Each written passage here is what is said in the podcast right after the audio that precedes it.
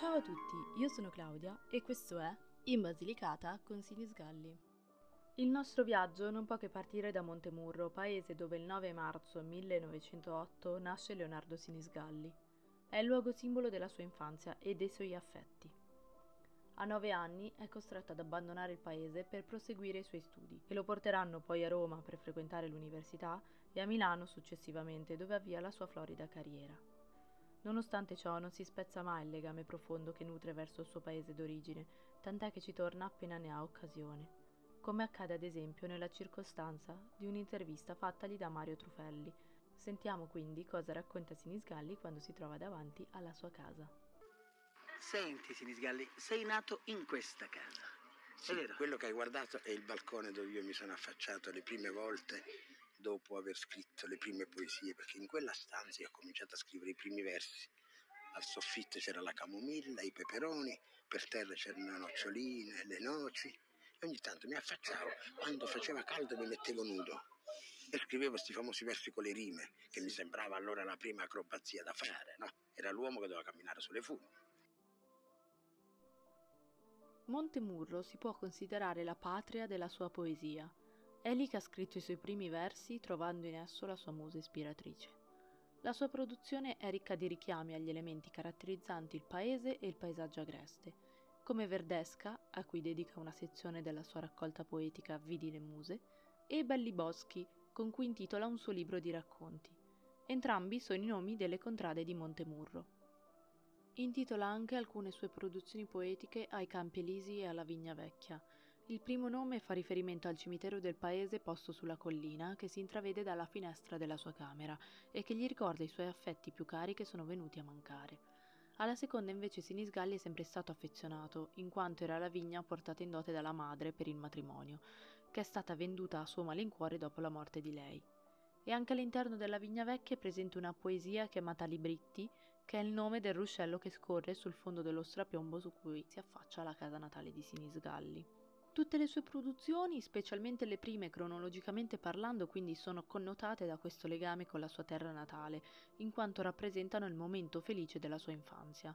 Non a caso, infatti, sul muro della casa dove ha vissuto, oggi ci sono impressi i versi di una sua poesia, scelta e voluta da Sinisgalli stesso, che ricordano i tempi in cui da fanciullo giocava con gli altri bambini.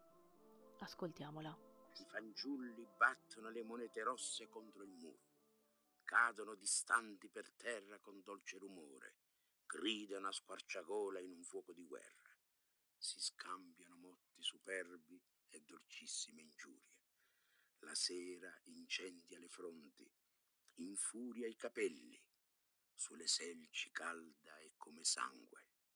Il piazzale torna calmo, una moneta battuta si posa vicino all'altra alla misura di un palmo il fanciullo preme sulla terra la sua mano vittoriosa.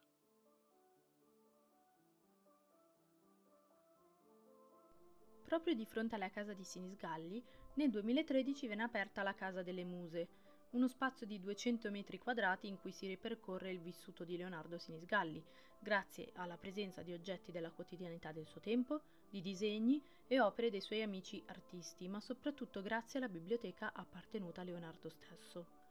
Tutto ciò è merito della Fondazione Leonardo Sinisgalli, che si è costituita nel 2008 con l'obiettivo di promuovere la conoscenza di questo grande intellettuale e che si è impegnata nel reperimento di suoi volumi originali rari, di cataloghi di mostre e delle copertine delle riviste da lui dirette.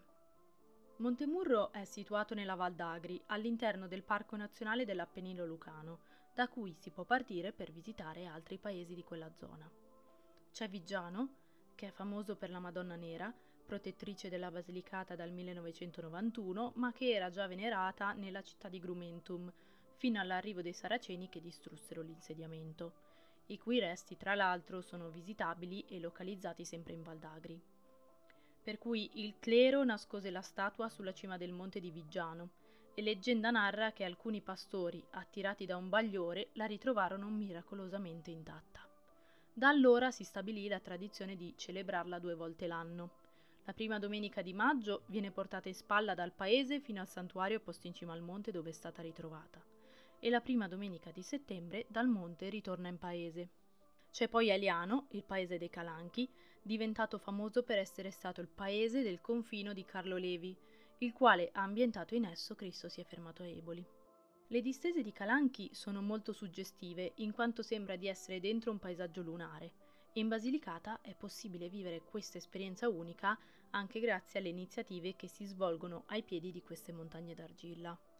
Presso Aliano si svolge il festival La Luna e Calanchi, sotto forma di invito agli artisti ad adottare questo luogo per mostrare la propria arte. Seguendo il corso dell'Agri fino alla piana di Metaponto si incontra un'altra distesa di Calanchi a Montalbano Ionico. Qui nel 2011 è stata creata la più estesa riserva dei calanchi della Basilicata, unica al mondo per la sua valenza geologica.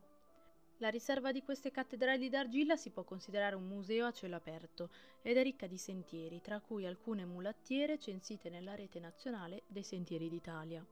Il paese di Montalbano Ionico ha subito negli anni alcuni crolli dovuti alla fragilità dell'argilla, come è accaduto anche a Craco, il paese fantasma più famoso della Basilicata e che si trova a metà strada tra Montalbano e Pisticci. E anche a Pisticci è possibile vedere gli scenografici calanchi. Qui è presente la realtà del Teatro dei Calanchi che dal 2016 organizza concerti acustici, camminamenti scalzi e soprattutto ambienta i suoi spettacoli teatrali tra i cumuli d'argilla. Grazie per aver ascoltato In Basilicata con Sinisgalli.